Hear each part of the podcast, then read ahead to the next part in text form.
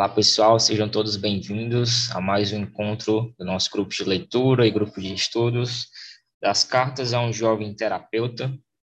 Essa obra que a gente semanalmente vem trabalhando, vem se aprofundando dentro dessa leitura. E, assim, o Contardo, ele sempre está trazendo, é, a cada novo encontro, uma série de questões para a gente trabalhar, uma série de perguntas para nos colocar é, em xeque né, nesse, nesse jogo de xadrez que, que é essa formação do psicoterapeuta, nesse, nesse jogo de xadrez que é a nossa vida enquanto pessoa e enquanto analista, enquanto posição de, de quem está naquela, naquela escuta e quem está sendo escutado ao mesmo tempo.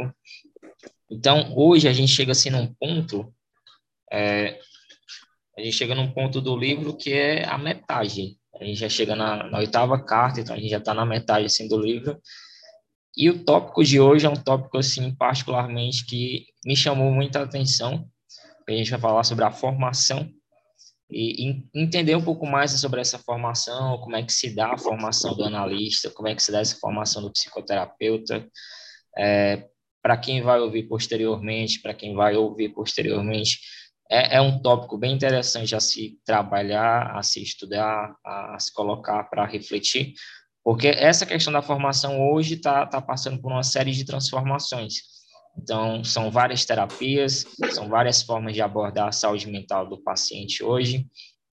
E para a gente, analista, a, a, gente vai sempre puxar muito para essa questão da, da psicanálise, da psicologia, da psicoterapia, como uma forma da gente orientar o nosso percurso dentro dessa leitura.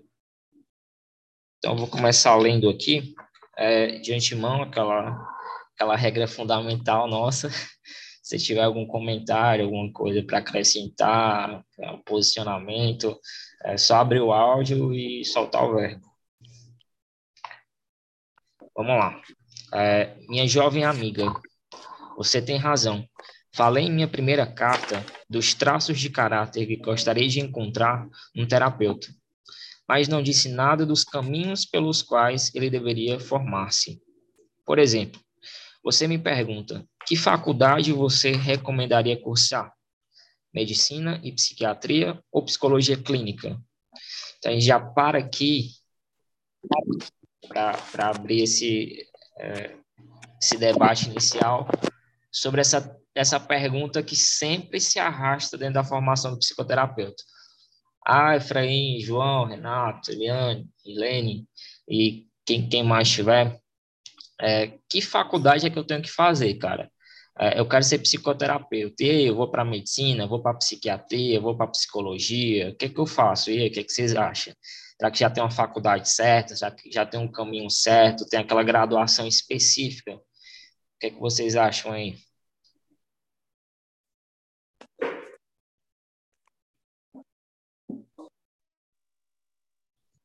Bom, Efraim, assim, não necessariamente, né? Você tem que fazer essas, esses exemplos que estão aqui, mas que contribui, contribui. Ajuda. Ajuda. Ajuda principalmente a psiquiatria ou a psicologia, sabe? Porque como que também vem dos saberes psi, né?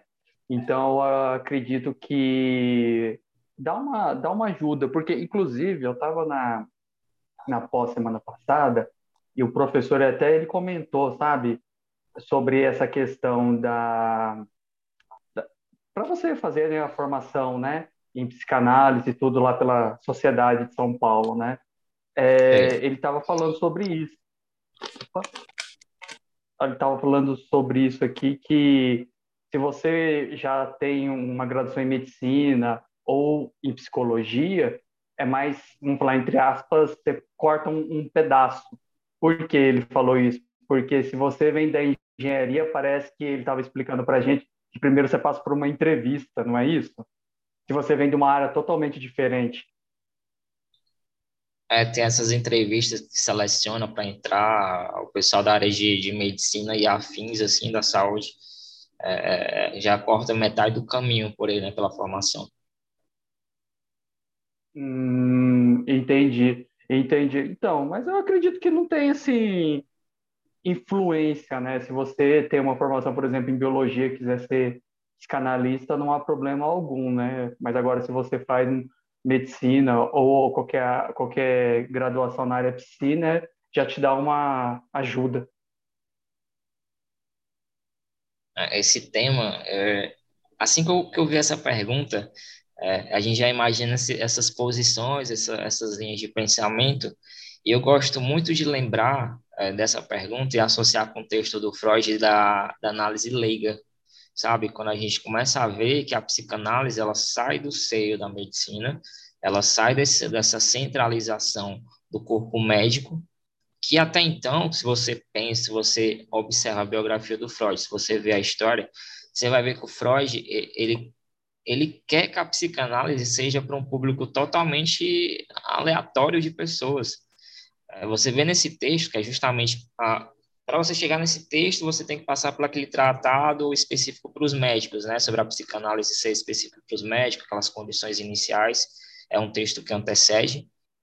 Que ali era um texto que ele especificava as condições para o médico escutar o paciente, atender o paciente e tudo mais. Mais posteriormente, nessa, nesse texto, nesse artigo que ele produz sobre análise leiga, você vai ver que é, é ele coloca a psicanálise numa posição é, laica e leiga, então é para todo tipo de público, para todo tipo de pessoa, e já coloca a gente nessa confrontação.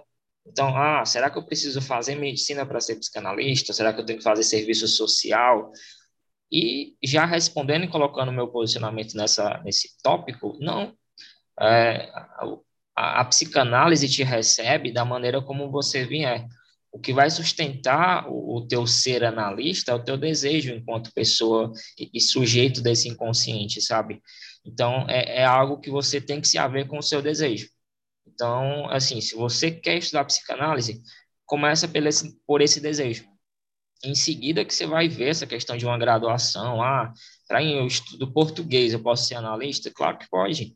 A, a tua graduação não vai te definir como um analista melhor ou pior o que eu vejo muito ainda, e até eu, eu comento às vezes com o João, é, é, justamente alguns cursos de formação que ainda coloca, a, tipo assim, pós-graduação é, em psicanálise para médicos e psicólogos. Aí eu, pô, então tu tá, tu tá fechando ciclos de pessoas que não podem estudar psicanálise naquela pós, e só pode fazer pós-graduação em psicanálise quem, quem, quem é da medicina ou da psicologia, perde um, um, um tanto do sentido, sabe? Então, hoje a gente vai ver dentro desse texto, já adiantando assim, essa questão da formação. O que é que eu preciso fazer para chegar nessa formação? Efraim, eu gostaria de falar. É, eu gostaria de falar. É o seguinte, é, em parte eu concordo com Renato, porque certamente a pessoa tendo uma formação em psicologia ou em medicina, ele teria a parte, vamos dizer assim, mais estrutural, né? Mas se a gente fechasse, nós estaríamos indo de encontro à filosofia mesmo da psicanálise, que é justamente formar leigos para atender pessoas a partir das suas formações anteriores. Eu me sinto muito à vontade em clinicar, tendo, claro, os conhecimentos da área da psicanálise, como linguista, porque é, eu sempre defendo essa ideia, né? E Lacan tinha muita razão quando ele dizia que a psicanálise, oh, desculpa, que o inconsciente é se estrutura como uma linguagem. Então, como linguista, para mim fica muito mais claro quando eu tenho diante de mim um analisando e eu observo como ele se comporta a partir da sua linguagem, a partir da sua fala, a partir de como ele organiza a sua fala. Então, é possível, sim, que outros profissionais, além dos psis, como diz Renato, eu concordo realmente com ele, adoraria ter feito, inclusive, a psicologia, eu acho que isso iria acrescentar muito do que eu sou, do que eu posso, mas, enquanto linguista, eu acredito que essa é, conclusão que eu chego a cada vez que eu leio algo relacionado com a psicanálise é que a linguística tem muito para acrescentar. porque a gente trabalha justamente com linguagem, a gente trabalha justamente com a formação do inconsciente enquanto linguagem, enquanto fala, enquanto cultura também. Então, há muitas formas de se agregar, de se trazer uma, um outro olhar sobre a psicanálise a partir dessa formação é, anterior que o sujeito tem quando ele opta por estudar psicanálise. Eu, eu me sinto assim muito privilegiada de poder ter sido linguista, de ser linguista, e hoje trazer a minha experiência enquanto linguista para a clínica e também para os estudos que eu faço voltados para a psicanálise. O Efraim, é, só colocando a minha posição, eu concordo com o Renato e também concordo com você. Eu acho que não, não necessariamente você precisa ter uma formação é, na área de medicina, da, da psiquiatria ou é, da psicologia para que você exerça uma função de psicanalista. Porém, é, eu acho que são ferramentas que te auxiliam no manejo. Afinal de contas, bem colocado pela doutora Girlene, é, você tem um conhecimento sobre a estrutura do indivíduo, que vai além da parte da parte da metapsicologia. Então, assim, eu acho que sim, são ferramentas válidas para um manejo é, mais baseado na estrutura, porém você também tem a parte da metapsicologia. E eu acredito que não, que não necessariamente você precisa ser formado em medicina, na área da psiquiatria ou psicologia, porém, são mais ferramentas para que você possa manejar é, é, e, e lidar com essas questões do, do seu paciente, do seu analisando dentro da clínica. Sim, e, e, pegar essa, essa primeira pergunta como um, uma abertura de um debate sempre coloca a gente nessa posição é, de refletir sobre a história da psicanálise. Eu gosto muito de, de refletir em cima disso, de, de contextualizar a partir disso, para você pegar é, psicanalistas que não eram dessas áreas, sabe? Vamos pegar a, a Klein, um exemplo básico, um, um exemplo gigante dentro da história do, do movimento psicanalítico, e que foi alguém que não estudou nada disso. Então, não fez formação em coisa alguma e começou a clinicar, que fez a, a, a, sua teoria, e foi um expoente gigantesco dentro do movimento psicanalítico, sabe?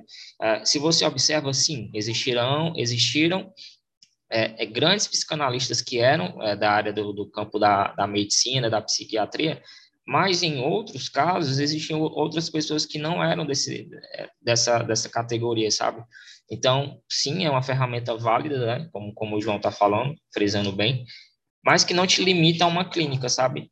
É, quando Freud ele, ele fala na biografia dele, lendo ultimamente o Peter Gay, você vê que o Freud ele dialogava muito bem com, com os leigos, com o pessoal que não era médico, ele gostava de conversar com esse pessoal que não era médico estudava psicanálise, justamente por ser um saber que estava ali é, começando com as pessoas que não tinham aquela visão, aquela escuta já clínica de, de, uma, de, um, de um médico, de uma, de uma, de uma pessoa já formada. Então, ele pegava uma pessoa do zero e começava a modelar só a psicanálise. Eu, achava, eu achei muito bacana essa parte. Então, aqui continuando. É, na verdade, tanto faz, porque nem o psiquiatra, nem o psicólogo clínico se formam para serem psicoterapeutas.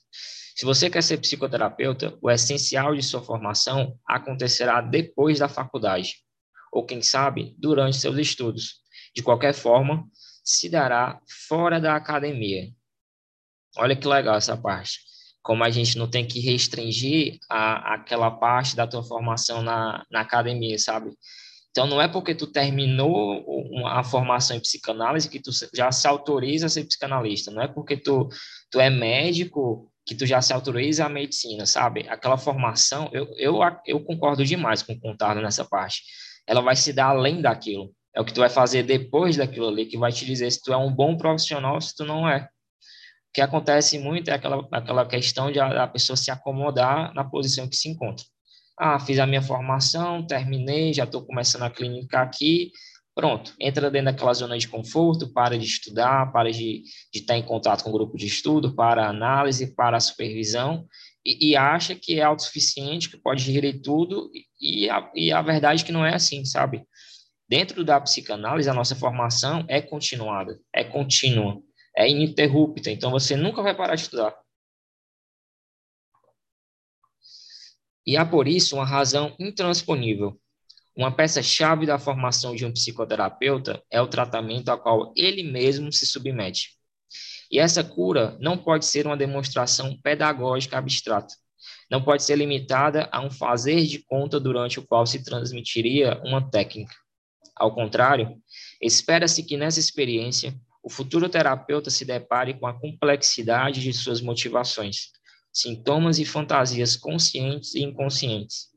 Pois para o terapeuta, não há melhor introdução à variedade do sofrimento humano do que a descoberta de que, em algum canto de seus pensamentos, ele pode encontrar palavras, lembranças, razões, visões e pensamentos parecidos com aqueles que afetam, agitam ou mesmo enlouquecem seus pacientes. Essa parte do meu livro está toda marcada. Porque, assim, se você lê é, e isso te causar, é, é, porque faz, fez muito sentido, fez muito sentido para mim. Não sei se para vocês é, apontou dessa mesma forma, dessa mesma maneira, mas é, é, algo que o Contardo ele sempre coloca, essa questão de uma, de uma subjetividade, de uma escuta à, à multiplicidade, à variedade da experiência humana. Então, não é essa questão de você limitar a sua escuta a um nicho específico, sabe? O, que ele mostra muito que um traço de caráter fundamental em todo psicoterapeuta é, é essa busca pela variedade da experiência humana. Então, é você se colocar em contato com pessoas que você nunca imaginou conversar. Não sei se vocês lembram, lá no comecinho a gente falou sobre conversar com, com pessoas de rua, é, conversar com, com pessoas em abrigos, é, em casas de apoio, pessoas em clínicas de recuperação, e eu sempre volto nesse ponto. Eu acho esse ponto muito válido para te colocar numa posição totalmente desconfortável. Será que você conseguiria escutar esse tipo de pessoa no meio da rua? É, tem aquele pessoal que vai para o meio da praça, ouvir os, as outras pessoas e tudo mais. Será que você se conseguiria se colocar nessa posição de ouvir uma, uma pessoa que você nunca pararia para ouvir? Vocês lembram desse exemplo que eu dei lá no comecinho?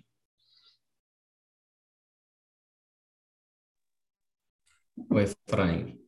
E, e alguém que poderia nos falar muito sobre linguagem é justamente a Girlene.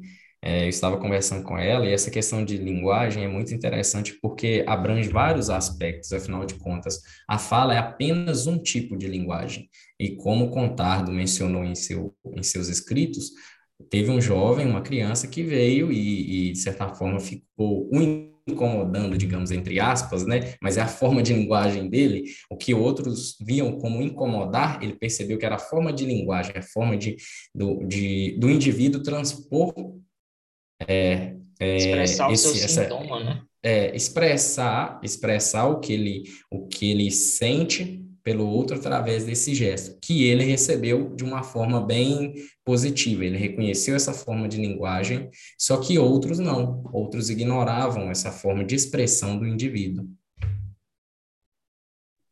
Todo e qualquer profissional que se respeita, que se autoriza, como Efraim traz a palavra, né, se autoriza, ele precisa saber que toda a sua formação, como pessoa no mundo e também como profissional, passa justamente pelo respeito do lugar do outro, da fala do outro, do discurso do outro.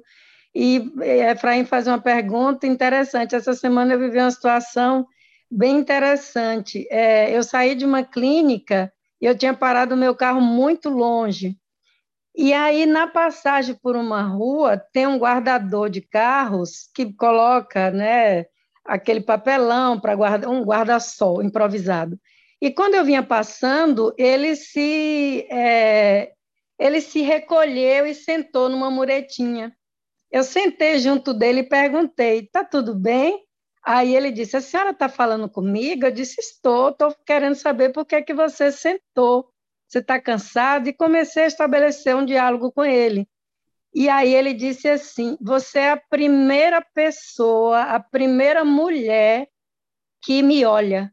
Até hoje ninguém me olhou, muito pelo contrário. Todos os outros passam para o outro lado da rua, porque parece que eu não sou nada. E nós começamos uma conversa, fiquei ali durante um tempo, depois eu me levantei e disse a ele: Eu peço desculpas a você por todas as vezes que você foi ignorado. É porque essas pessoas não sabem o quanto você tem para dar. Eu aprendi muito com você nessa conversa que nós tivemos. Aí, quando eu levantei e fui saindo, ele disse: Eu posso dizer uma coisa para a senhora? A senhora é um ser diferenciado.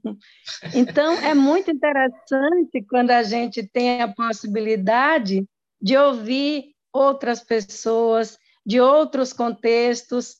É, o que me fez a profissional que eu sou é exatamente isso. Eu sempre dei muita voz às pessoas com as quais eu convivi. Quando eu ensinava ainda na quarta série, eu publicava os trabalhos dos meus alunos, os poemas, não tinha os melhores, não, todos eram publicados. E tinha um coquetel para que eles se sentissem realmente autores. Eu acho que em cada coisa que a gente faz na vida, a gente precisa dar esse protagonismo. É isso que faz a gente ser um profissional diferenciado. E na psicanálise não é diferente. Eu preciso ouvir outras pessoas exatamente para entender como cada um se move em cada lugar, de onde ele fala, de onde ele vê. É, concordo plenamente com essa fala de, de Cagliardi, principalmente com a tua é, necessidade de voltar a isso, como você diz, eu grifei porque isso faz sentido para mim, faz muito sentido para um profissional que se respeita.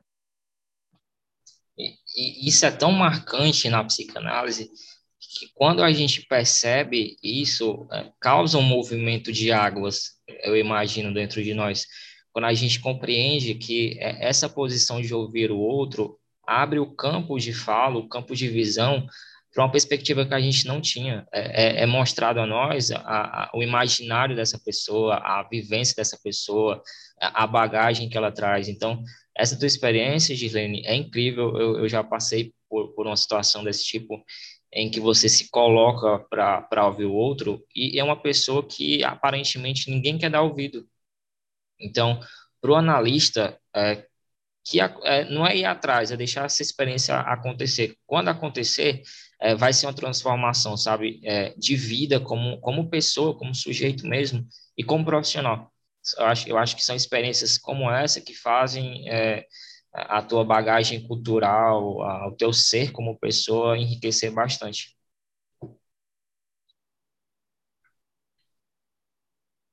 Podemos continuar? Mais alguém?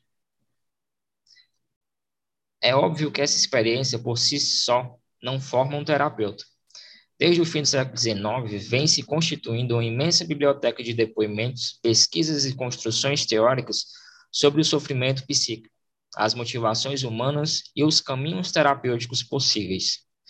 Espera-se que um terapeuta conheça o essencial da tortuosa história dessas ideias, não por gosto erudito, mas porque essa história apresenta as respostas que nós, humanos e modernos, construímos para entender quem somos. Ela é, em suma, uma vasta patologia das racionalizações que somos capazes de inventar para explicar nosso mal-estar. Olha, olha que parte interessante. Espera-se também que nesse emaranhado o terapeuta escolha um fio e o percorra detalhadamente, lendo e escutando. Então, olha como a gente. É, vamos se colocar por um instante na posição de analisando Lembra quando tu começou tua análise, como tu chegou na clínica?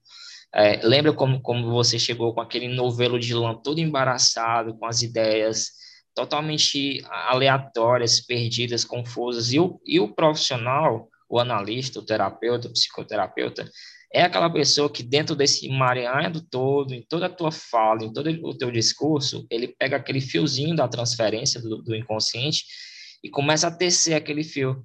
E à medida que ele vai puxando, ele vai começando a, a, a desconstruir, a desconcertar as tuas palavras e começa a acessar aquela via do, do, do tão conhecido não dito.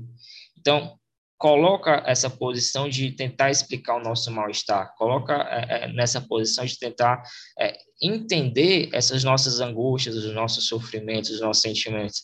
E, e isso é muito interessante de, de você percorrer detalhadamente esse, esse fio a, a, boa análise, uma análise construída em cima disso, é uma análise que vai chegar num, num término, sabe? É, ultimamente eu tenho visto muito, muitos textos voltados para esse assunto de, de analistas prenderem muito tempo o paciente ficarem muito fixados né, nesse paciente, de, de não liberar, de não, não, não deixar a pessoa percorrer o seu próprio percurso. E o próprio Contardo, no, no nossos textos que a gente já leu, ele fala sobre isso, sobre esse terapeuta que é dependente desse analisando, que precisa ter essa, essa posição ali para ele se achar mais e estruturar detalhadamente esse fio que conduz ao mal-estar do analisando é fundamental. Vamos continuar aqui. É, muito bem. Você dirá, é, entendo facilmente que a própria análise ou, ou a terapia de quem está se formando não possa fazer parte de um curso universitário. Como seria avaliada? Com que notas? E quem garantiria a absoluta confidencialidade das coisas ditas? Qual seria a qualidade da relação terapêutica, se ela for, ao mesmo tempo, uma espécie de exame? Mas e o, o estudo dos textos? Por que não seria responsabilidade de um curso universitário? De fato, existem hoje mestrados em psicologia clínica e em psicanálise, nos quais esse estudo é proposto e realizado. No entanto, a diversidade das orientações psicoterápicas pediria uma multiplicação de pós-graduações. Só em psicanálise seria necessário cinco ou seis cursos diferentes. Além disso, de qualquer forma, o estudo universitário não é exatamente equivalente ao estudo proporcionado pelos institutos de formação. A compreensão dos textos não é a mesma. Há uma diferença relevante entre ler como estudante, que deve dar conta do que aprendeu, e ler como terapeuta em formação, que interpreta os textos a partir da experiência singular, sua própria terapia ou análise. Por essas razões, no mundo inteiro, a formação do psicoterapeuta é proposta por instituições privadas que inventam, cada uma de seu jeito, formas de ensino e de aprovação e reprovação compatíveis com esse estranho currículo, no centro do qual está a coragem do candidato que se questiona radicalmente em sua terapia ou análise. Tranquilo até aqui? Qualquer coisa, qualquer comentário, é só parar aí que a gente conversa, tá? Anos atrás. Ô, Efraim. É. Oi. É. Só, só colocando um, um, ponto aqui, voltando àquela questão de uma psicanálise mais democrática, o que eu tenho observado bastante, vou voltar lá naquele assunto que a gente sempre retorna, que eu encontro por aí vários psicanalistas falando sobre uma psicanálise mais democrática, né? sobre uma disseminação do conhecimento. E você, você está é, cursando a graduação lá de psicanálise. Eu, eu cursei em um instituto particular e hoje eu faço especialização lá. Em relação a valores, querendo ou não, a, a, o instituto de formação, quando privado, o valor, é, é, se você pega de um modo geral, é muito exorbitante. Não, não é uma questão de democracia, é uma questão elitista. Então, a gente volta nesse, nessa concepção aí da democracia. Aqueles que dizem é, querer proporcionar uma psicanálise mais democrática, eles fazem o contrário. Eles proporcionam uma psicanálise mais privada, mais elitista. Eu falo isso por experiência própria. E hoje eu vejo é, algumas universidades, a Uninter, é, lançou essa oportunidade para que algumas pessoas fizessem é, essa graduação. E é um valor que, na minha visão, hoje, uma pessoa que tem interesse em, em é, se inserir na área, aprofundar na psicanálise, tem oportunidade.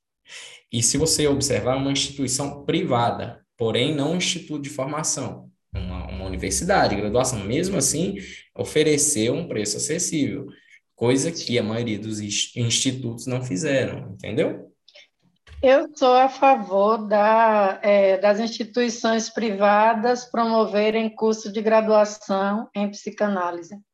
Eu acho que há uma forma, inclusive institucionalizada, de se fazer um estudo muito mais criterioso eu me inscrevi em 20 formações de psicanálise e fiquei horrorizada com a péssima qualidade das pessoas que se arvoravam em professores.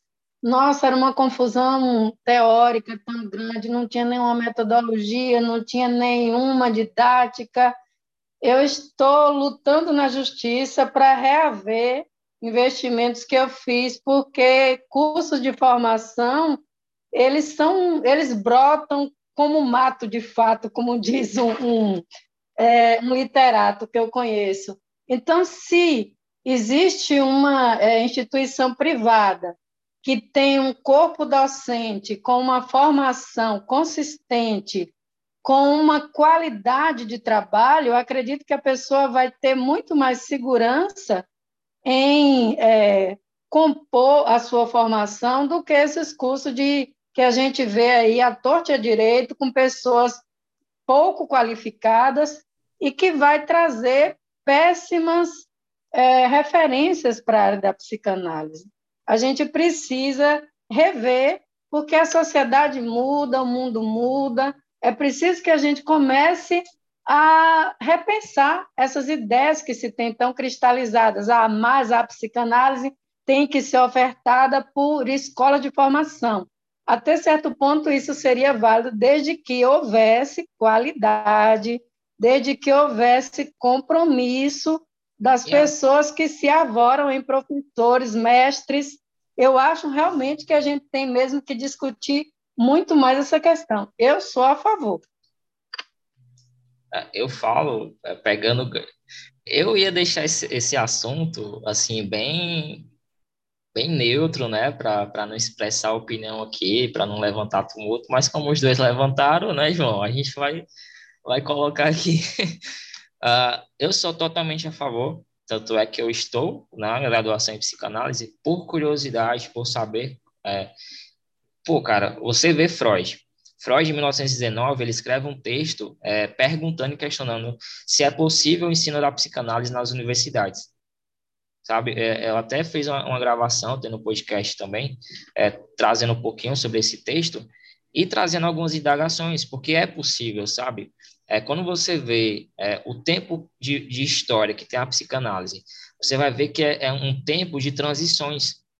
Então, teve um período que só era é, psicanalistas médicos e doutores. Depois a psicanálise passa por uma reformulação que pessoas leigas podem exercer. Depois, pessoas negras, é, homossexuais, pessoas de outros sexos podem ser psicanalistas. Então, a todo instante, a psicanálise ela está se transformando, está se remodelando a partir do momento sociocultural que ela está inserida. E agora a gente está vivendo num momento sociocultural em que a universidade ela está abrindo as portas para o ensino da psicanálise. Aí, por que, que eu volto no texto do Freud? Porque ele fala que se a, universidade abre as portas, a psicanálise é possível de ser transmitida lá dentro. Só que aí os patronos da psicanálise, os coronéis, vamos colocar assim, do, do, do capitalismo de escolas de formação, né, João? Querem privatizar esse ensino, querem é, fechar, botar no cercadinho. A psicanálise está dentro desse cercadinho e, e, e para você entrar nesse cercadinho, você tem que fazer na nossa escola. A nossa escola que é a boa, a nossa escola que é a correta, a nossa escola que ensina bem, e não é bem assim. A Uninter traz essa possibilidade, é, é, como qualquer outra universidade posteriormente pode ensinar, é, isso depende do MEC, mas ela trouxe, ela, ela cutucou um, uma, uma ferida que muitas pessoas não queriam ser, que não fossem cutucadas e acabou abrindo a ferida. Então, pessoas de escola de formação não vão querer, não, não querem, assim, de forma alguma, aceitar esse posicionamento do curso, mas o curso está aí, como o João está falando, para democratizar. Então, é uma psicanálise acessível, é uma psicanálise com custo-benefício baixo e com uma grade curricular estabilizada, com um corpo docente estabilizado. Então, para para pensar. Tu vai querer se analisar. Vamos botar aqui uma situação hipotética. Com uma pessoa que fez um curso aí pela Hotmart, né? Que tem curso da Hotmart e da carteira de, de psicanalista. Ou de, de, dois meses, ou tu vai fa querer fazer uma formação com uma pessoa de uma graduação em psicanálise, com um tempo de, de, de clínica, com tempo de análise. Então, é uma coisa que vem para dar um respaldo maior à nossa, na nossa categoria, à nossa nosso, nossa ocupação livre. Então, não é uma coisa para se ver com, com olhos de, de, de maldade, mas é para se ouvir atentamente, para se escutar as partes, para compreender o que é que esse curso quer propor realmente. E, e é algo que eu estou vendo que não está sendo visto. Então, está levantando muita poeira, está acontecendo muito movimento. E, ao meu ver, só bastava você baixar a bola e, escutar um pouquinho as duas partes, sabe? Eu posso falar mais um pouquinho, Brian Vídeo? Eu falo demais, porque eu tenho muita experiência, então é o seguinte, é, eu concordo tanto com tudo que vocês falaram, porque eu vivi uma experiência bem parecida. Eu fiz um doutorado livre em psicanálise, e quando eu finalizei esse doutorado, eu escrevi um artigo que foi muito elogiado, e eles sugeriram que eu publicasse. Aí eu tentei ver alguma associação é, para ver a forma de publicação desse artigo. Eu tinha que me inscrever numa associação, fazer o curso que eles oferecem, pagar 5 mil e não sei quantos reais para uma banca para ler um artigo que já foi valorado por uma banca. Eu passei por uma banca, eu fiz um doutorado. E para eu publicar esse artigo em qualquer uma das associações, eu tenho que me inscrever como aluna do curso, passar cinco anos, pagar esse dinheiro para formar uma Tudo. banca para ser validado o meu, o meu é, artigo. Quer dizer, é uma coisa inadmissível, é ridículo, é irresponsável. Eu me senti uma, sei lá o quê. Então, eu queria falar isso porque me deixou indignado. Aqui é para associar livremente mesmo, deixar correr aberto. Mas para você ver o, como, como a própria gerente está colocando, como é algo que tem que ser monetizado. Você tem que gerar, a pessoa tem que voltar o percurso todinho, começar do zero, eh, bem dizer, para conseguir publicar novamente. É, só, só mais um ponto de observação, vou aproveitar que está pegando fogo já. o Efraim, é, eu mais o Efraim estávamos conversando, tem uma pessoa, não vamos citar quem é, mas tem uma pessoa que se dizia contra, é, contra a psicanálise, a, a, graduação de psicanálise, por ser gravada, isso, aquilo, não sei lá. Totalmente contra, porque diz ele que, diz ele e ela que foge o escopo, né, do, do psicanalista, essa área, todo esse conhecimento que o ideal seria presencial. E esses dias para trás, é, foi até o Efraim que mencionou, depois eu fui realmente confirmar, essa pessoa postou em sua página que faz parte de um de uma de uma banca, digamos assim, de um grupo de formação é, de uma pós em psicanálise. Porém, essa pós é como qual que é, por qual via que se vai, que vai se dar essa aposta? Online. Entendeu? Então, assim, é a contradição, é o que eu estava conversando com a Girlene hoje. É, tem pessoas que não precisam fazer muito, elas mesmas, elas mesmas acabam se contradizendo, elas falam que detestam, depois vão lá e fazem o contrário do que dizem. Então, você vê que é uma questão de, de mais capitalista mesmo, até porque esse curso de pós, onde essa pessoa vai, vai ser parte desse, desse quadro de professores, é só para quem é formado em psiquiatria ou psicologia. É, fogo no parquinho.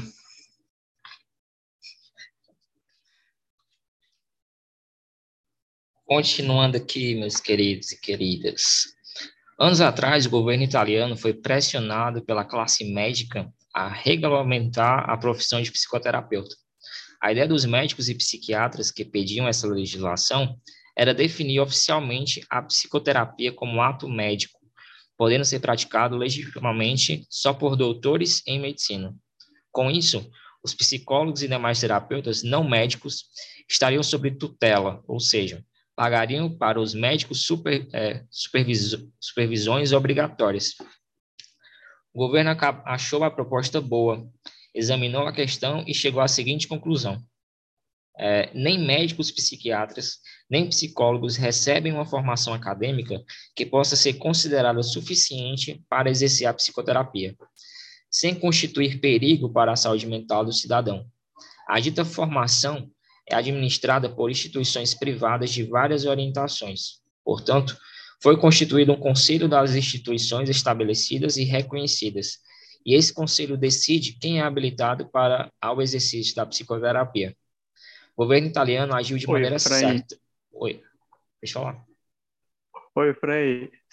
Só um minuto, né? É bom a gente pegar nesse parágrafo aqui que eu lembrei, né? Eu lembro quando eu estava me formando, né, na minha época de faculdade, teve essa questão do ato médico, lá em 2009, 2010, vocês se recordam? Sim. Aqui no Brasil também? Teve, teve também. Estava querendo, né? É bom, é, é bom a gente se atentar a isso, porque, olha, é, vou trazer uma experiência. Quando eu entrei no CAPS, quando eu entrei no CAPS, né, porque já tinha uma psicóloga antes, né, que ela saiu, o, o, era, era praticamente isso, sabe? Assim, a psiquiatra mandava para os psicólogos, né, a, as pessoas para serem atendidas, e ela já definia, ó, esse vai para grupo, esse vai ser individual. Entende? Você tá vendo? Tá vendo? Uhum. Eu tive que lutar muito. Eu e, a, eu e a colega lá, né? Que chegamos e falamos, mas como assim? Pera aí, já chega definido? E como que ela sabe que é bom melhor para grupo ou melhor para individual? Cara, a, a, medicina sempre teve isso. Ah, eu falo pela questão da, da, da área de enfermagem, né? Puxando por essa parte é, sempre teve essa, essa imposição de querer delimitar, olha, você vai fazer isso, você é subordinado ao médico, e isso não existe, cara. É, isso é um, é um, completo narcisismo, são, são profissionais totalmente narcisistas que querem deter todo o poder para si e achar que é o bambambam, bam, bam, que, que é, porque é médico, que, que pode fazer o que quer, que pode é, mandar, olha, faz isso, faz aquilo, e não. A gente hoje, a gente dialoga de igual para igual. Então, seja você médico, seja você psicólogo, psicanalista, você conversa de igual para igual. E é, é, bom deixar isso claro para quem vai assistir depois, para ter isso em mente. Então, não é porque você vai se formar em, em, psicanálise que você vai ser é, subordinado ou que você vai ter que abaixar a sua cabeça porque o médico está dizendo. Não. Você tem sua, seu papel de fala, você tem a sua intervenção, você tem o seu campo de atuação.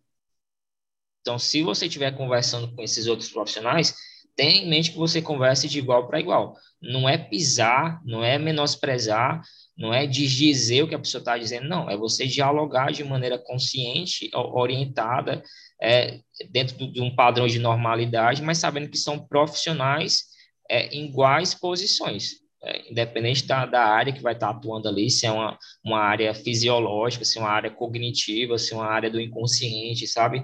É, o que o pessoal esquece e não, e não progride é entender que tem que existir essa multidisciplinariedade. Cada qual vai atuar numa parte, mas em conjunto para promover a saúde mental. Não é não, Renato? Sim, sim. Inclusive, já que a gente está falando de inquietações hoje aqui, né? é, trazer mais uma, né? Porque essa questão do, do ato médico, você, porque quando a gente atende por plano de saúde, a pessoa só pode ser atendida por, pelo psicólogo ou pela psicóloga a partir do momento que é encaminhada por um psiquiatra, que tem um CID lá. Entende? Se o psicólogo ou a psicóloga faz o encaminhamento requerendo né, sessões, não vale de nada. Nossa. Entende? Então, se o, psiqui... se o psiquiatra não determina, não, você pode fazer terapia, o plano não libera para a pessoa. Então Olha você que, vê como que... que... essa questão do ato médico, ela tá também aí nas, sabe? Ela não tá assim exposta claramente, ela tá ali nas entrelinhas nas e entrelinhas, mais, né? sim, sim. É, e tem até questões nas entrelinhas, como você está trazendo agora, de questões de parlamento, de congresso e tudo mais, de movimentos para psicanálise. Não sei se vocês sabem, mas tem muita coisa tramitando por aí pelo por trás dos panos, de, de coisas que é, da psicoterapia ser privativa. E esse ato médico, querendo ou não, ele ainda está correndo, mas você não, não, não, escuta tanto por aí. Mas tem muita coisa ainda acontecendo que eles querem porque querem privatizar isso, que eles querem ter um monopólio disso. E é brigar, é botar a cara a, cara a tapa aí e, e, brigar por direito, brigar por, por uma posição, porque não é só assim, né? Não é só baixar a cabeça e dizer que vai aceitar tudo. Sim, sim, sim. E isso abrange não só, não só a gente, psicanalistas, psicólogos, mas também vai atingir terapeutas ocupacionais, né? E fisioterapeutas, enfim, todo que é dessa área da saúde que teríamos que ser subordinados aos médicos. Isso, Porque se eles não der, a, é, não der a benção, a gente não pode fazer nada, né? Incrível. Rapaz, isso é ridículo, ó. Vai pro YouTube, vai pro Spotify, a minha opinião é ridículo. Ridículo isso aí. Com certeza, com certeza. Felizmente, há um ou outro caso é, que foge a, a, essa regra, né? Mas é uma regra, infelizmente. Renato tem razão. Eu tenho muitas amigas psicólogas que relatam isso, né? Elas sofreram muitos problemas em CAPES, em consultórios de prefeituras, porque elas só podiam trabalhar mediante autorização do psiquiatra. Então, pessoas que eu conheço extremamente competentes, humanas, mas não podiam fazer nada. E algumas pediram demissão porque estavam no nível que elas já não estavam mais conseguindo lidar com essa situação. Estava afetando muito o psicológico delas, né? Você se sentir preso. Mas eu tive duas experiências bem interessantes. Eu tenho dois pacientes que foram encaminhados por psiquiatra. Para mim foi uma surpresa. Quando eles chegaram, eu perguntei é, como você chegou até mim. E aí ele disse: foi psiquiatra X, eu não conheço. Ele conheceu meu trabalho no Instagram, é, no, no Doutoralha, e encaminhou dois pacientes para mim. Achei assim lindo, porque é muito raro a gente ver acontecer uma coisa assim. Achei bonito, achei humanista, achei humilde e a gente está fazendo um trabalho junto, que é muito legal, muito legal. Se todos tivessem essa atitude, certamente o serviço de saúde mental mudaria muito, né? Porque o ideal seria esse trabalho em equipe. Eles não podem fazer o que a gente faz e vice-versa. Então, a integração é o ideal. Ô, Renato, e, e voltando um pouco para essa área aí da, dos psicólogos, psicólogas, vocês ficam muito reféns também do, do, da banalização de diagnósticos, né? Diagnósticos a partir de pessoas que não têm contato com a área. O que eu vejo muito hoje em dia, é claro que existem casos e casos, é, ah, meu filho ele tem TDAH. Espera aí, mas qual o contexto? Ah, não, foi, foi o, o médico que falou. Então, assim, ele tem TDAH, então eu vou tratar com fulano, com ciclano, porque o médico já deu é, é, o diagnóstico dele. Então, existe a banalização. Aí, hoje, digamos assim, grande parte das pessoas, aí ah, eu tenho TDAH, fulano tem TDAH. Já se tornou algo até meio banal escutar isso. Sim, sim, é isso mesmo, João. E eu vou te falar qual é a moda agora. A moda agora é autismo. Outra, outra questão, outro é... ponto também. Outra, outro, outro, agora... sim, outro, outro diagnóstico que está se banalizando também, autismo, TDAH.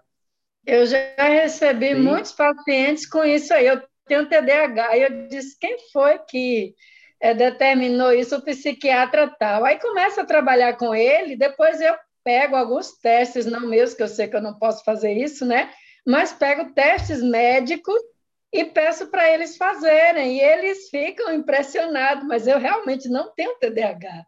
E o autismo, como o Renato fala, é uma banalização muito grande. Todo mundo hoje é autista ou tem TDAH. E quando você vai investigar e trabalhar com esse paciente, você vai ver que tem nada disso, né? É uma moda, parece absurdo uma coisa dessa. E, e entra Aquela mais questão uma de... questão aí, só para finalizar, entra mais uma questão que é o quê? É, a dependência, a dependência química dos remédios para o TDAH. É um tipo de remédio que eu tinha uma aluna que ela utilizava o, a Ritalina, e assim, pelo que ela me contou, você começa tomando uma determinada quantidade quando essa determinada quantidade já não faz mais efeito, você aumenta a dose. Então, assim, a pessoa se torna dependente de um remédio para poder estudar, se torna dependente de um remédio para poder é, é, estudar para um concurso, para poder fazer uma prova, e aquilo vai tornando a pessoa dependente química daquele medicamento. Sem o medicamento, ela não consegue se concentrar. Então, digamos assim, que não, ela não consegue trabalhar essa falta de concentração se ela não tiver o remédio. O remédio seria a única via pelo menos na percepção dela. E a gente trazendo todos esses pontos, explanando essa, a, a psicologia, a psiquiatria, a psicanalista e a psicanálise, é a gente se haver muito com o papel de cada parte dessa, né? Porque, para quem vai ouvir a formação, ah, o psicanalista pode receitar medicamento, pode fazer teste, e não é assim. É, é crucial dentro da formação, como a gente está falando disso, é, tem, tem, acho que tem algum vídeo falando sobre a formação do, do analista lá no canal também. É, é, muito de você entender até que parte é a tua função, a tua atribuição. Então, é você entender que a formação do psiquiatra é uma formação destinada a, a uma prescrição medicamentosa, a, a uma internação, a uma, um acompanhamento anátomo-fisiológico. Então, você vai compreender aquela, aquela pessoa dentro da sua estrutura anatômica e fisiológica e medicar ali para ela voltar para a sociedade o mais rápido possível para ser é, funcional novamente. Uh, se você pegar assim, a grande verdade é essa: você medica para a pessoa voltar à sua funcionalidade de, é, de, de, um sofrimento neoliberal para a pessoa poder produzir né, e, e render alguma coisa para a sociedade e continuar rendendo alguma coisa. A psicologia, não, a psicologia já trabalha ali a, a integração do, desse sujeito enquanto questão cognitiva, questão comportamental, uma situação social, então já é, já é mais esse campo assim da atuação da pessoa enquanto aqui agora, né, com as várias correntes que tem. Eu estou falando de forma bem assim superficial só para a gente poder analisar esse tópico. E o psicanalista não, o psicanalista é aquela posição é, do analista que trabalha com o inconsciente da pessoa. Então não é alguém que vai medicar a outra pessoa, não é alguém que vai fazer teste psicológico na outra pessoa, é alguém que vai ter uma escuta ativa e uma escuta direcionada a, ao inconsciente desse sujeito a expressão do seu, do, do, do seu gozo, do seu sofrimento, é, das suas demandas, das suas queixas, vai ouvir essa pessoa naquilo que ela tem para dizer. Então, é, se você pegar assim, a, a, a, grosso modo, bem por cima, seriam essas a, a as formações, né, o direcionamento que cada profissão dessa faz e, e trabalha com isso, né? O Efraim, eu peguei um livro aqui que eu estou estudando a partir dele, e ele fala é, de forma bem, bem superficial, mas trata essa questão do, dos remédios. Se, se você me permitir, eu ler para eu poder ler essa parte. Vontade. Aqui diz o seguinte: olha, olha que interessante.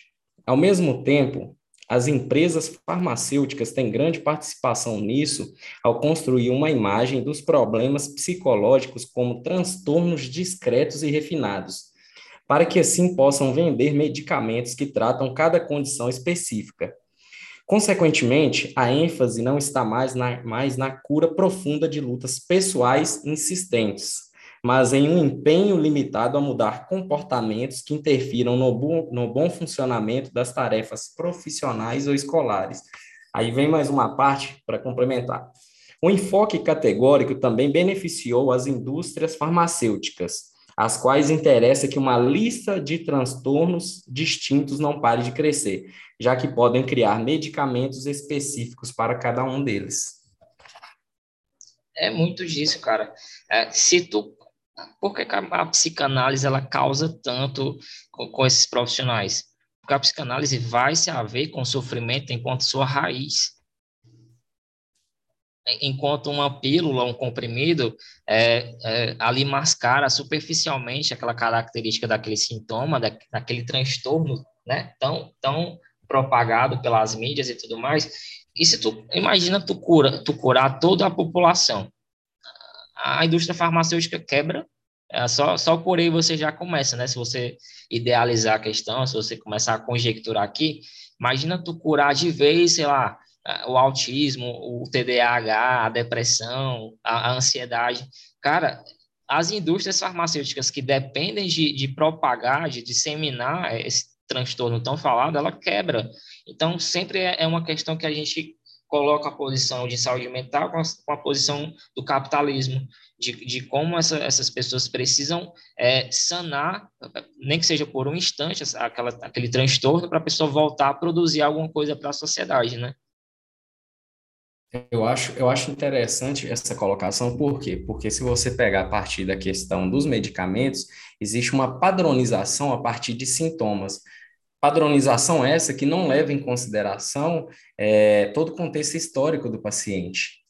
Eles pegam a partir de sintomas e acabam criando categorias onde as pessoas com os mesmos sintomas ou os mesmos tipos de sofrimentos, pelo menos assim externos, se enquadram eles criam uma categoria, quem se enquadra naquela categoria toma determinado medicamento. Tem mais um tipo de, já, já se enquadra mais um tipo de transtorno e mais um tipo de medicamento, onde a empresa farmacêutica ou as empresas podem é, se beneficiar com isso. Então, não existe aquela, aquele aprofundamento, digamos, mais na, na, na história do indivíduo, no contexto histórico dele, mas sim só nos sintomas. O que a gente vê, que a gente consegue captar mas não que a gente consegue buscar através do inconsciente. Então, existe essa padronização, que acaba, é, de certa forma, é, tornando as pessoas reféns de medicamentos. Sim, vamos continuar aqui. Uh, o governo italiano agiu de maneira certa. Contudo, minha preferência é para a situação que vige hoje no Brasil é, e na maioria dos países em que a prática da psicoterapia não é regulamentada. Claro, para quem procura um psicoterapeuta, seria simpático é, que um carimbo oficial garantisse que o terapeuta fosse formado por uma instituição reconhecida. O problema é que isso implicaria em cada terapeuta se formasse inteiramente numa única instituição, da qual seria membro carimbado. Sumiriam na ilegalidade, portanto, os numerosos terapeutas e analistas, digamos assim, independentes, sem carteirinha de um partido só. Formações unívocas ligadas à doutrina de uma instituição só ganhariam em rigor, mas perderiam em complexidade e em liberdade. A perda, ao meu ver, seria maior do que o ganho. Então, é muito daquela questão do, do cercadinho, né? De você fechar aquela formação e você dizer que é só a minha que é a correta, o meu peixe que é o melhor, é, o seu não presta para nada se você vê, cara, é o tempo todo o pessoal brigando. Aquele curso não presta, aquele curso não funciona, aquele curso não dá certo. E eu paro por um instante, eu remeto ao, ao início do nosso texto. Não é a formação que vai garantir o psicanalista, é o que ele faz depois daquilo, sabe? Não é porque tu estudou com Freud que tu vai ser o, o, o, psicoterapeuta foda, não, cara. É o que tu faz depois do que tu estuda com Freud. Não é porque tu estuda Lacan que tu vai ser o foda, não. O que tu faz com que é o que tu faz depois da tua formação. Então, é, eu, eu gosto muito dessa passagem para a gente botar em xeque essa posição, sabe? Uma posição de narcisismo, enquanto a minha escola é melhor do que a tua, enquanto o meu carimbo é maior do que o teu, sabe? É muito uma questão egóica.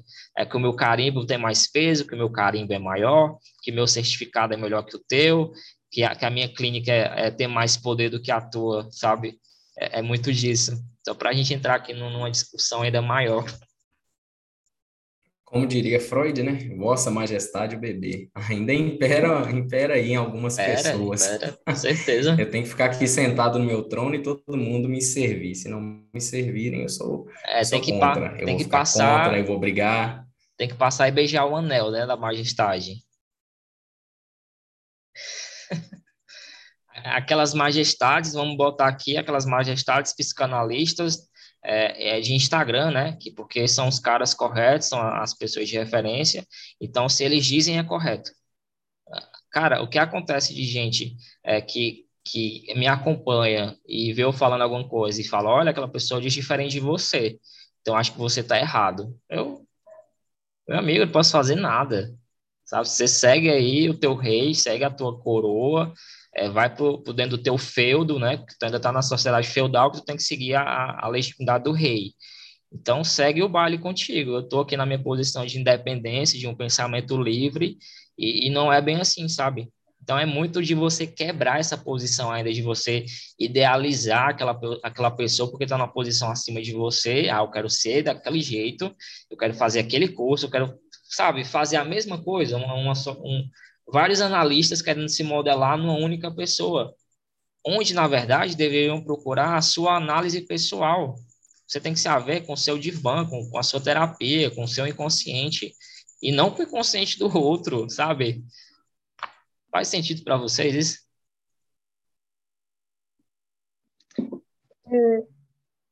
Você citou o Instagram. O Instagram eu acho mais, mais tranquilo, porque felizmente eles limitam um número de caracteres né, para você disponibilizar algumas coisas. As lives também são bem metrificadas. O problema está no YouTube. Nós temos youtubers que se arvoram assim, nossa, eu sou o bambambam, bam, bam, eu conheço tudo. Às vezes eu assisto alguns vídeos que eu fico estarrecida com a quantidade de bobagem que se fala. E, infelizmente, muita gente que não tem conhecimento diz amém a tudo, ainda diz: Nossa, até hoje eu nunca encontrei ninguém que me desse é, o conteúdo na mão, que é exatamente isso que muita gente quer, não quer ler, não quer estudar, não quer, quer encontrar tudo mastigado. E aí assiste aquele vídeo cheio de erros, cheio de problemas metodológicos, epistemológicos, e aí uma horda de seguidores, né, milhares de seguidores, amparando falas desconexas, amparando falas é, errôneas, amparando falas que não têm nenhuma função de realmente ajudar. Isso é uma coisa que é muito preocupante. Às vezes eu começo a ver e eu saio, por outras eu fico e insisto e falo e falo da minha experiência, porque a gente não pode se calar. A gente precisa lutar para que haja uma psicanálise feita por psicanalistas sérios, por pessoas que visam realmente o resgate dessa clínica ética, profissional, com pessoas que têm essa abertura para aprender sempre, para trocar sempre e para ser humilde, para aceitar que todo mundo tem algum tipo de informação, de formação para agregar nosso. Eu acho que é basicamente isso que precisa ser considerado na formação de qualquer profissional, especialmente o psicanalista. Então, muita gente que, ah, eu vou fazer análise para quê, né? Você precisa se conhecer para você conhecer o outro. Então, isso é fundamental, essa formação, mas é uma formação pensando na humildade da pessoa que está se formando. A gente tem sempre o que aprender com, com alguém. Voltando a tudo que já foi falado aqui, alguém sempre tem algo para nos ensinar, e porque a gente tem que achar que já está no topo e que os outros estão que tem que agir como vassalos, né? Como alguém comentou aí. Não é por aí. A gente precisa descer, baixar a bola para entender que somos todos aprendizes. Estamos aqui para aprender a aprender. Perfeito. Vamos seguindo aqui. É, alguém, me lembra, é, alguém me lembrará de vários institutos de formação psicanalítica é, não são doutrinários. Ao contrário, eles cultivam a pluralidade. Concordo. E são os institutos que prefiro. Mas a liberdade do qual falo vai além disso. Por exemplo, acho que um pouco é, de formação em terapia cognitiva ou sistêmica seria útil para um psicoterapeuta motivacional a grande maioria de meus colegas psicanalistas achará que essa afirmação é um disparate. Alguns, se eu fosse membro de sua instituição, levariam o caso ao Comitê Central para que tomasse providências.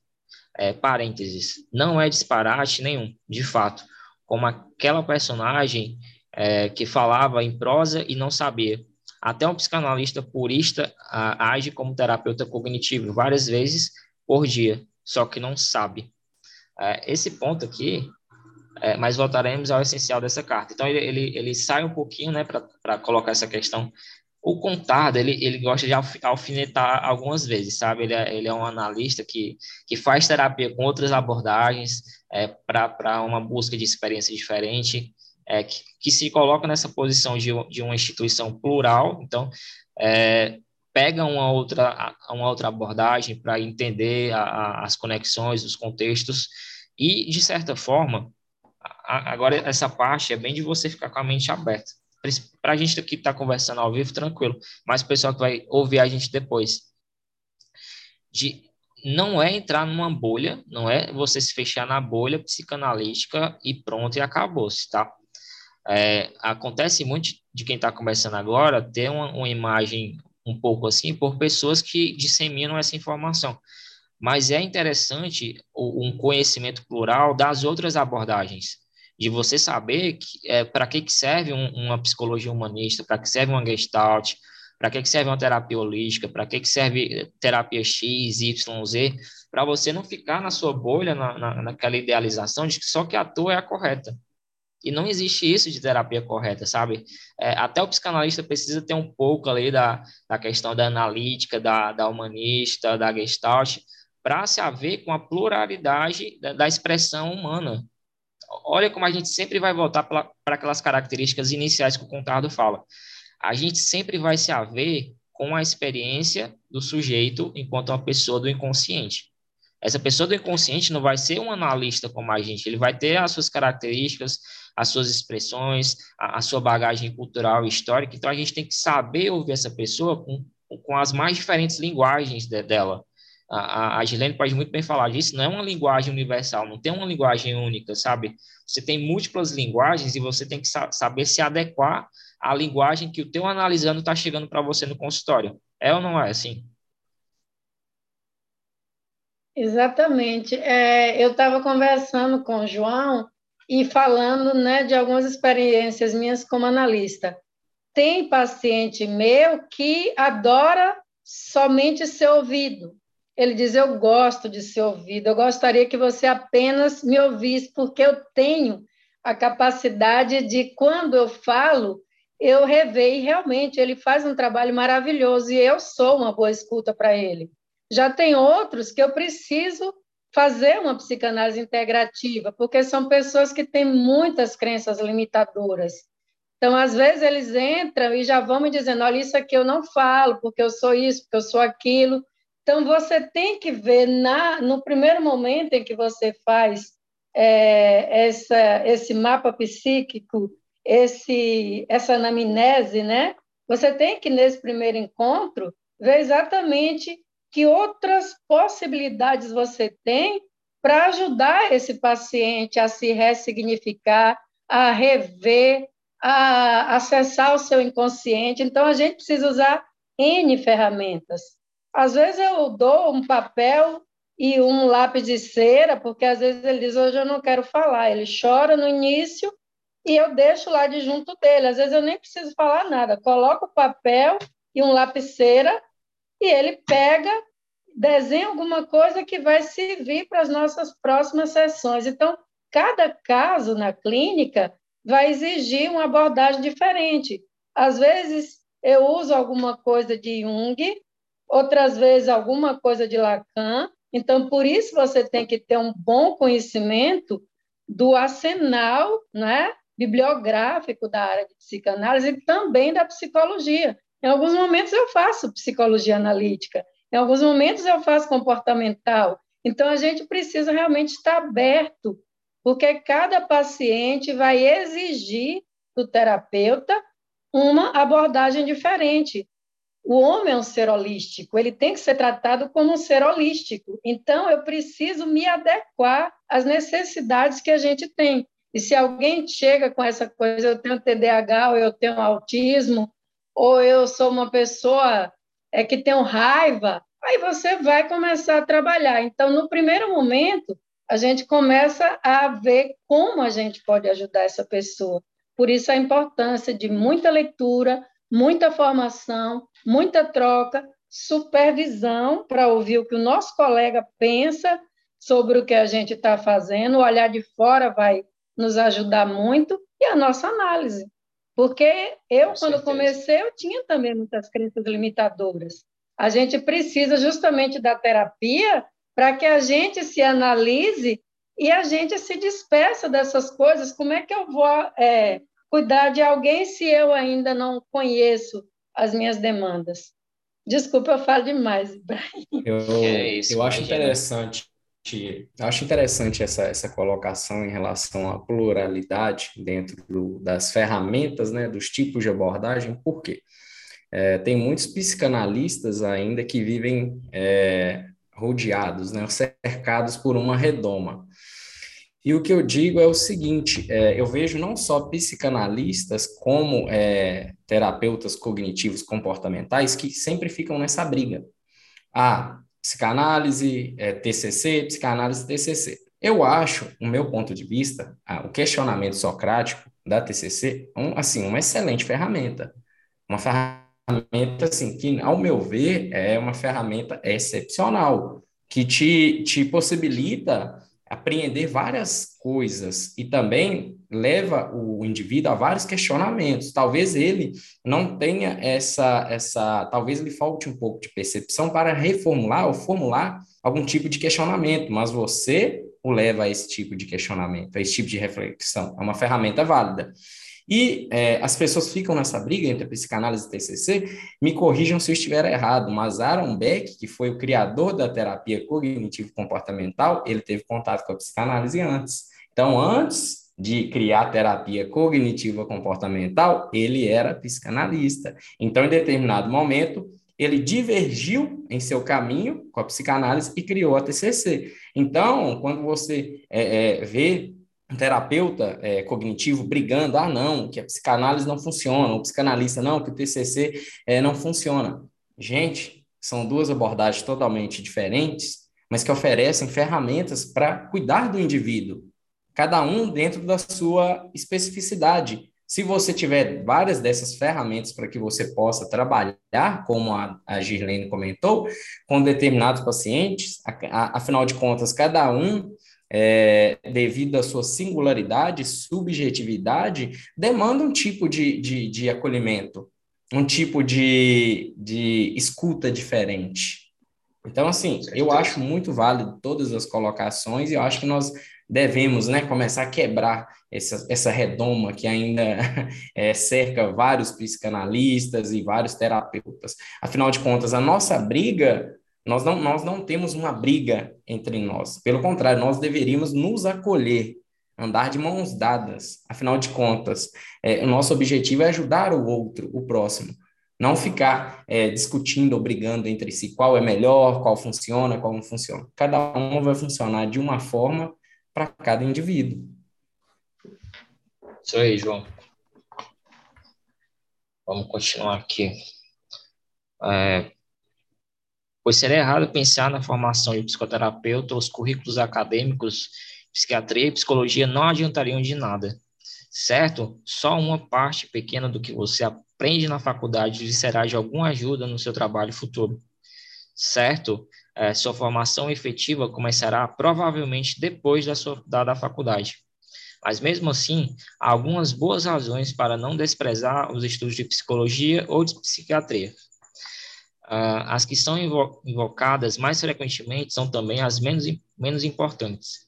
Referem-se a experiências e saberes que poderão fazer falta na sua formação de psicoterapeuta, mas que ambos, é, mas que ambas experiências e saberes poderão ser encontrados de outro jeito.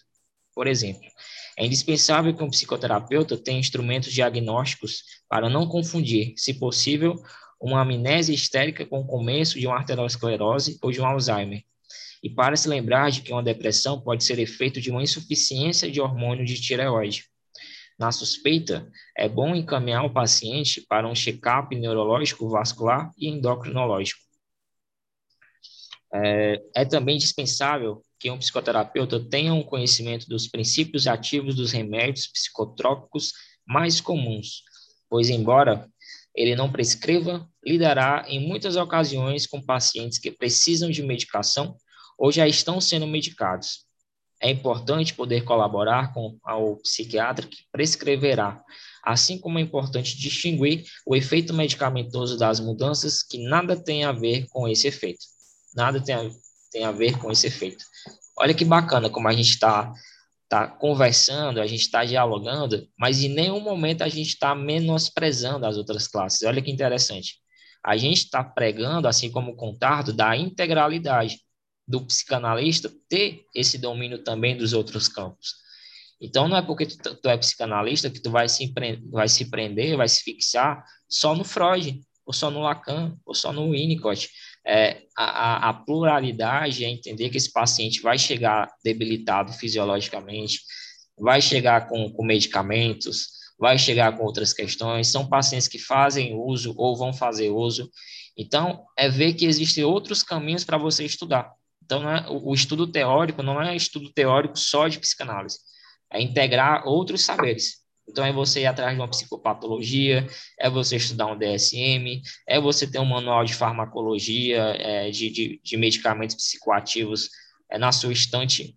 Então, você, analista que está preso só na coleção do Freud, começa a rever outras, outras literaturas, começa a rever outras formações e procura também entender que esse paciente vai chegar doente, mas não é, dos nervos, vai chegar doente é, em, em questão fisiológica mesmo, sabe? É, faz sentido para vocês isso? Sim, inclusive, é, Ibrahim, num podcast você questionou qual é o limite do psicanalista esse é um limite, a gente respeitar o conhecimento do outro. Eu não posso fazer teste psicológico, eu não posso, porque já tem um profissional que faz isso, que é o psiquiatra. Então, quando a gente vai fazer a anamnese, a gente tem, inclusive, que ver o histórico é, de doenças do nosso paciente. Ele toma medicação há quanto tempo? E a gente tem realmente que estudar farmacologia. A gente tem que estudar psicanálise e religião, psicanálise e forma, porque nós precisamos saber encaminhar um paciente. Você não vai somente recebê-lo e curar pela fala, como é isso? Você precisa ter conhecimentos prévios e respeito aos outros profissionais, né? A gente precisa é, respeitar, como o João falou, reiterando o que o João falou, e o que Contado traz agora. Então, eu tenho que ter esse conhecimento para ajudar.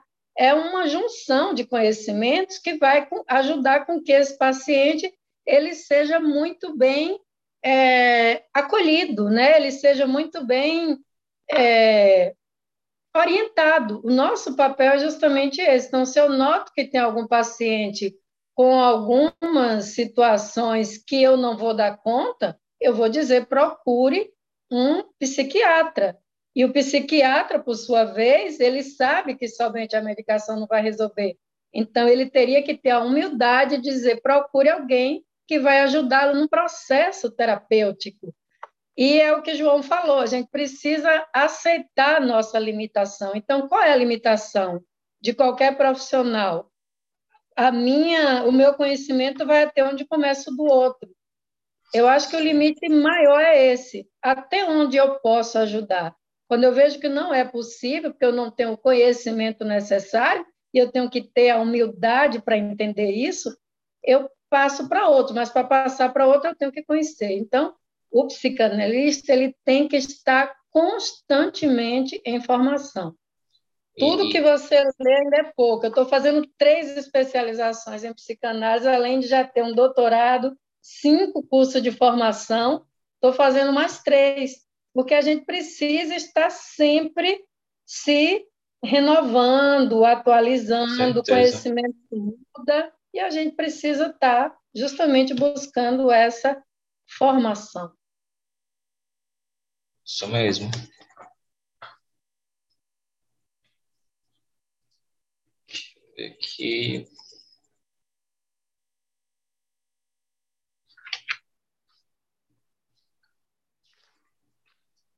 Pode continuar, João? Posso? Não, onde que, que você parou aqui, só para mim reformular, é, para mim pegar. É, é útil. É, é da útil. 104. 104. Uhum.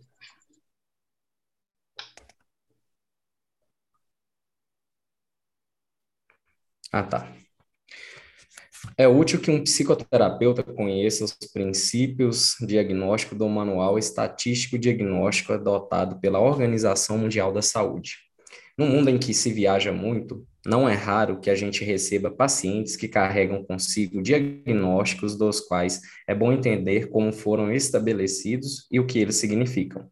E não é raro que a gente deva encaminhar um paciente para um psiquiatra desconhecido num país onde não há terapeutas da mesma orientação que a nossa. Você não acha? Pois é, se um dia um paciente seu apresentar um surto agitado no hotel de Singapura, tente explicar por telefone a um residente local em psiquiatria que seu paciente não é psicótico. Logo, constatará que o DSM pode ser de grande ajuda. Também é necessário, a meu ver, que um psicoterapeuta passe por uma experiência efetiva e consistente com pacientes psicóticos e, se possível, com toxicomania, toxicoma, toxicomanos, toxicomanos, é. Toxicômanos. Toxicômanos, toxicômanos. Os estágios clínicos universitários respondem a essa necessidade. Agora, esses saberes e essas experiências podem ser adquiridos sem passar pelas faculdades de psicologia ou de medicina e psiquiatria. Meu caso é uma boa ilustração. Minha graduação foi entre filosofia e epistemologia, teoria do conhecimento. Isso me tornou psicólogo o suficiente para poder, mais tarde, comple completar um doutorado em psicopatologia clínica.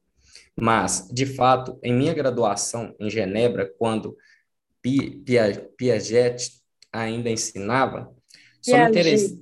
Piaget, Piaget, Piaget ainda, ainda ensinava, só me interessei em entender como se constituem no desenvolvimento humano as operações mentais graças às quais conseguimos pensar. O que aprendi seria de grande ajuda se, hoje, eu fosse psicólogo escolar. Saberia de, diagnosticar anomalias e atrasos cognitivos, mas na faculdade, meu treinamento clínico foi nulo. Ou seja, quando decidi me consagrar à clínica, não tinha passado por nenhum estágio, não conhecia o DSM, nem os princípios ativos dos remédios psicotrópicos, etc. Em suma, não preenchia nenhum dos requisitos que mencionei antes e que constitui o pano de fundo garantido pelo ensino de psiquiatria ou de psicologia clínica. O que eu fiz? Organizei um grupo com alguns amigos e pedi a um psiquiatra de boa formação em biopsiquiatria que ele nos desse aula durante um ano. Inicialmente, esnobei o DSM, pois era a moda em Paris, mas recuperei o tempo perdido mais tarde e voltei ao DSM, ainda muito recentemente, quando, praticando nos Estados Unidos, tive de preencher sistematicamente formulários diagnósticos para o seguro-saúde de meus pacientes. Muito cedo em minha formação, tive a sorte de ser admitido para frequentar as apresentações de pacientes psicóticos que Jacques Lacan oferecia semanalmente no Hospital Sainte-Anne. Acho que é isso. Inventei minha própria residência, me apressei a conseguir trabalho no Instituto Médico Educativo, que mencionei em minha primeira carta. Lá aprendi, por exemplo, que autismo e psicose não são bem a mesma coisa e também que abuso abandono e desamparo social, sobretudo para uma criança ou um adolescente, podem se confundir com a deterioração e o sofrimento psíquicos mais profundos. Em suma, batalhei um pouco, mas não foi impossível compensar uma formação acadêmica não clínica. Ora, há uma outra razão que torna o currículo de psicologia clínica ou de psiquiatria interessantes para, uma psicotera para um psicoterapeuta. É esta a razão que me parece, hoje, a mais importante. Quem não passa pelo ensino clínico universitário, em geral, forma-se só e exclusivamente na orientação específica da instituição que escolheu. Por exemplo, minha formação foi na Escola Freudiana de Paris. A escola fundada e dirigida por Jacques Lacan, por graça divina e vontade de Lacan, sem dúvida, era considerado crucial ler a obra de Freud até cansar salvo as devidas exceções e as curiosidades pessoais de alguns. O clima geral sugeria que, para a psicanálise anglo-saxã, por exemplo, era suficiente conhecer chavões críticos e palavras de ordem irônicas. Depois da morte de Lacan, a coisa piorou. Cada vez mais, lacanianos só, se, só lê Lacan. Você pergunta, qual é o problema? À primeira vista, poderíamos pensar que é melhor assim. Afinal, o terapeuta aprende mais da orientação que sustentará a sua prática, ou seja, aprende mais do que importa, não é? Pode ser. Acontece que, de fato, medindo cuidadosamente as palavras, uma formação policiada para ficar, para ficar circunscrita a apenas uma prática e ao ensino que lhe corresponde, está levando gerações de terapeutas e analistas a valorizar não o compromisso com os pacientes, mas a reprodução e a preservação da doutrina na qual se formaram. A orientação terapêutica na qual você se formou ou está se formando minha jovem amiga. Não é uma ideologia, nem uma fé na qual seria preciso que você acreditasse, nem uma espécie de dívida que você contraiu com seus mestres e que a forçaria a se fazer seu repetidor e arauto fiel. Nisso, uma formação acadêmica de psicólogo ou psiquiatra pode ser de grande auxílio. Apesar da multiplicação de departamentos vigiados por obediências teóricas, a variedade do ensino universitário ajuda a levar a sério a frase famosa de Aristóteles, apenas modificada: Platão é meu amigo, mas meus pacientes são mais amigos ainda. É, só colocando é, mais um ponto de observação, finalizou né, essa, essa leitura e voltamos novamente à questão de, do, do ser humano ou do psicanalista ou de outros tipos de terapeutas se circunscreverem em um único tipo de abordagem, ou só a psicanálise, ou só a psicologia analítica, ou só, ou só a psicologia, que são um amontoado, né, digamos assim, de teorias, onde depois, futuramente, você tem que escolher em, em qual teoria se especializar. E eu concordo muito com o posicionamento da Girlene, que que é apreender mais conhecimento, é buscar ferramentas diferentes para que você possa atuar com diferentes formas de, de subjetividade. Afinal de contas, são vários indivíduos e cada indivíduo, com a sua subjetividade, sua singularidade e sua linguagem, vai conseguir expressar e vai buscar é, um tipo de ajuda diferente. Afinal de contas, são, são contextos diferentes, são pessoas diferentes, são linguagens diferentes e são necessidades diferentes. Eu quero, inclusive, dar uma informação, né? Jean Piaget, né? Ele fala Piaget. Jean Piaget é um pedagogo responsável por delimitar a época dele as fases é, até onde a gente considerava a fase da criança e a partir de onde a gente considerava adolescente. E como a sociedade muda, essas fases propostas por Jean Piaget elas se modificaram. Há uma sexualização da criança, as meninas são expostas desde cedo a essa é, sexualidade, então elas mudam fluxos e é, o próprio Jean Piaget, quando ele propõe essas fases, ele diz isso será modificado daqui a um tempo, porque à medida que a sociedade muda, o homem muda e tudo precisa ser revisto. Ora, se a sociedade muda, se as fases mudam, como é que a gente pretende continuar fazendo as mesmas coisas, usando as mesmas teorias, com as mesmas pessoas? É preciso que a gente acompanhe essas mudanças. Com certeza. É, é algo que eu sempre falo, que o analista ele sempre tem que se haver com a subjetividade da sua época. Então, não é porque a gente estuda Freud que a gente vai se empreender a neurose e a histeria da época do Freud. Não, hoje a gente tem as patologias do cotidiano, as patologias da nossa era, e a psicanálise tem que se remodelar, se reestruturar para isso. Naquela época não tinha tanta patologia, não tinha tanto transtorno como tem hoje. Então, um analista retrógrado é aquele analista que fica preso dentro daquela escola, que, que quer sustentar aquela clínica só daquela pessoa em específico, e não é bem assim, sabe? A estrutura clínica se, se modificou bastante. Hoje você vê uma integralidade de, de saberes, hoje você precisa, na posição do analista, saber com outras formações, ter conhecimento em outros campos, assim como o Contardo menciona, ele não era ele não era psiquiatra, ele não era psicólogo, ele, ele fez uma, uma faculdade de filosofia ali, epistemologia, e, e se você pegar não tem nada a ver, sabe? Aí a gente pega assim, é, outras formações que não tem nada a ver, mas que corre-se atrás. Então, não, não, é impossível, não é porque eu fiz um, um, um serviço social, não é porque eu fiz é, física que eu não posso me tornar analista. É você correr atrás, é você entender que você precisa de outros atributos e que esses outros atributos são possíveis sim hoje. Não é ficar fixado a uma escola exclusiva, uma escola específica, é você integrar o seu saber com a necessidade do seu paciente. Tranquilo? E, e só complementando a sua, a sua fala, Efraim, por mais que a pessoa tenha é, digamos assim, uma escolha bem objetiva, ah, não, eu quero continuar na psicanálise. Beleza, você tem o seu direito de continuar na psicanálise, mas que você busque outros teóricos que reformularam as teorias de Freud. Winnicott, Melanie Klein, Wilfred Bion, é, Ferenczi, são pessoas que reformularam a teoria da psicanálise a partir da base de Freud, claro, e, e de certa forma as adequaram ao seu tempo.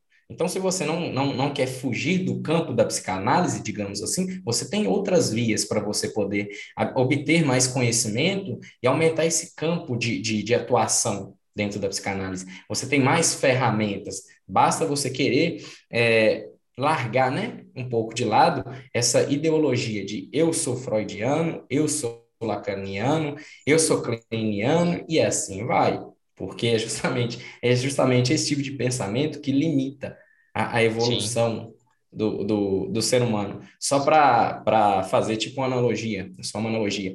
É, política. Eu sou de esquerda, eu sou de direita, afinal de contas. Independente de você ser de esquerda ou de direita, no fim das contas, se der algo errado, você também fica prejudicado. Então, assim, tá vendo? Não tem essa questão de um lado de outro. Você é um ser humano, você está propício a, a ah, e, e, é suscetível a sua pessoa que você é, sofra por sempre se manter no mesmo lugar fixo e não buscar outros tipos de conhecimento, outros tipos de saberes, para que você expanda o seu modo de pensar, a sua visão, a sua perspectiva. Isso aí, faz todo sentido. Oi. Então, pode falar. Oi, oi, Fray. Não, uma, uma pontuação aqui que acho que agora cabe, cabe, cabe pontuar. É, logo quando você fez o grupo, né, que eu me lembro, e você sempre enfatiza, né, que é, esse, esse grupo aqui, né, para quem gosta de psicanálise ou está querendo, está interessado, né, pela psicanálise está começando, eu me lembro que no grupo chegou um rapaz e ele tinha colocado, né, olha, eu estou fazendo psicologia, né, é, e eu sei, eu estou gostando muito de psicanálise, eu sei que eu vou seguir psicanálise. E o que, que isso quis dizer para mim, né? E que a gente estava discutindo tudo que tem a ver com hoje. Que muitas vezes é, esse fechamento, né? E fixar só em uma teoria ou dentro da psicanálise mesmo, só com o autor, se faz lá no começo. Por quê? Porque essas pessoas, elas não vão experimentar outras coisas. Ou seja, não vão ler outras teorias, não vão entender primeiro as outras teorias antes de criticá-las, porque muitas pessoas criticam com base em professores despreparados que ficam vomitando é, que a teoria é melhor que eles acreditam e acabam agregando, é igual a religião mesmo, sabe? Então, assim, né, para quem está começando, para quem está, né, se você quer mesmo psicanálise, né, antes, vai conhecer um pouco das outras teorias, né, para ver se realmente, porque se um dia você for fazer algum apontamento, fazer alguma crítica, você tem que ter base para isso. Né? Criticar Exatamente, Renato. Exatamente. É, e, é conhecer, é entender do que, que você está falando. É, não é aquele achismo de senso comum, ah, porque Sim. eu ouvi que, que tal terapia e... é melhor, é, e que isso. isso não dá certo. Então, é você é, se colocar na posição de escuta. Não, vamos, vamos ver aqui, vamos, vamos estudar um pouco de cada um, ver qual que faz sentido para mim, e assim eu vou conhecer um pouco de todas, sabe? Isso, isso mesmo, isso mesmo. Não, não é sair criticando tudo e todos. Quando aqui faltou energia, então eu estou no escuro, por isso que eu saí da câmera. É ah, o tranquilo. seguinte, quando eu comecei a fazer supervisão, a minha supervisora me perguntou como é que eu atendi e tal. Quando eu expliquei né, o meu processo de atendimento, ela me disse, mas isso não é psicanálise. Aí eu disse, porque eu faço uma psicanálise integrativa, porque eu utilizo do meu conhecimento linguístico, discursivo, porque eu trago para a minha clínica tudo o que eu adquiri ao longo da minha vida, da minha experiência, mas eu sou sim psicanalista, só que existe paciente que demanda uma é, um trabalho diferente. Aí, em algum momento eu falei, eu também utilizo algumas coisas da psicologia clínica, porque eu acho que cada uma delas tem algo para nos ensinar. Ela me disse, mas não existe psico, psica, psicologia clínica. Eu disse, vem cá, qual é a tua formação? Ela, eu sou lacaniana, teus ossos. E aí eu fiquei muito preocupada, eu digo, bem, eu preciso mudar de, é, de supervisor, porque a visão Sim. era muito limitada, ela não ia me ajudar em nada, então eu tive que mudar, porque a visão tudo era Lacan, porque Lacan, porque Lacan. Então, a gente precisa ter esses cuidados também. A quem a gente entrega a nossa análise também e a nossa supervisão, porque a gente ia passar o tempo todo discutindo e não valia a pena. Aí eu pedi educadamente, deixei, mudei de supervisor. É, é até um ponto interessante, Helene, que você trouxe, como a gente está tratando de formação e a gente sempre vai retornar para o tripé de formação do analista, o analista sempre tem que estar tá envolto desse tripé. E se o analista faz a formação e, e como você está colocando, tu tem uma, uma, uma, experiência clínica, uma prática clínica, e quando tu leva essa prática clínica para a supervisão, ela se choca com a prática clínica do teu supervisor, que não dá certo, é, é porque é, justamente está enraizado uma, um, uma linha de pensamento dela que não é com a tua. E isso pode acontecer. E o ideal é que você procure pares, como você está tratando. Então, é, se eu sou lacaniano até os ossos, eu vou fazer uma supervisão com um profissional que seja da mesma abordagem. Agora, se eu utilizo uma, uma psicanálise integrativa, se eu utilizo ela com outras ferramentas é, de dispositivo do meu setting, eu tenho que me haver com uma supervisão que me forneça é, essa, essa propriedade de ser ouvido e de ser escutado mediante a minha clínica, para que você não, não chegue nessa, nessa posição e seja até é, ofendida, né? Você fala assim, ah, você não é psicanalista porque você não é psicanálise, isso aí está errado. Então, de novo, você cai naquele cercado de uma visão limitada de uma única escola. Você, você tem várias outras teorias, você tem vários, vários arcabouços teóricos que cada um criou é, para sustentar o seu setting. Então, é, deixando aqui como ponto de observação para as pessoas que vão ouvir depois essa, essa posição. É, de se haver com uma supervisão clínica, mas uma supervisão coerente com a prática clínica que você está tendo. É, Tranquilo? É, só colocando o ponto de vista, eu acho que é, é minha concepção, né? É, o meu ponto de vista é que as pessoas têm um engessamento muito grande em suas ideologias e verdades. E são pessoas, às vezes, que têm grande potencial. Na maioria das vezes, são pessoas que têm grande potencial. Mas esse engessamento de, de ideais, ideologias ou de verdades é, limita a pessoa é, dentro desse potencial de crescimento. E, e é o que, infelizmente, nós podemos observar no, nos dias de hoje, né? Nos, dias, nos dias atuais, um, um, grande engessamento do que eu penso, do que é verdade para mim, e falta um pouco de escuta do outro. Eu quero falar, eu quero ter meu lugar de fala, mas eu não quero ceder a minha escuta ao outro. É isso aí. É, pessoal, vamos ficando por aqui. Agradeço a participação de todos que estão permanecendo até o final. O encontro foi muito bacana, foi, foi bom demais, foi gostoso demais partilhar um pouquinho com vocês, ouvir a experiência de vocês para agregar na nossa Constituição aqui enquanto sujeito né, de aprendizado. E até o próximo encontro. Tchau, tchau.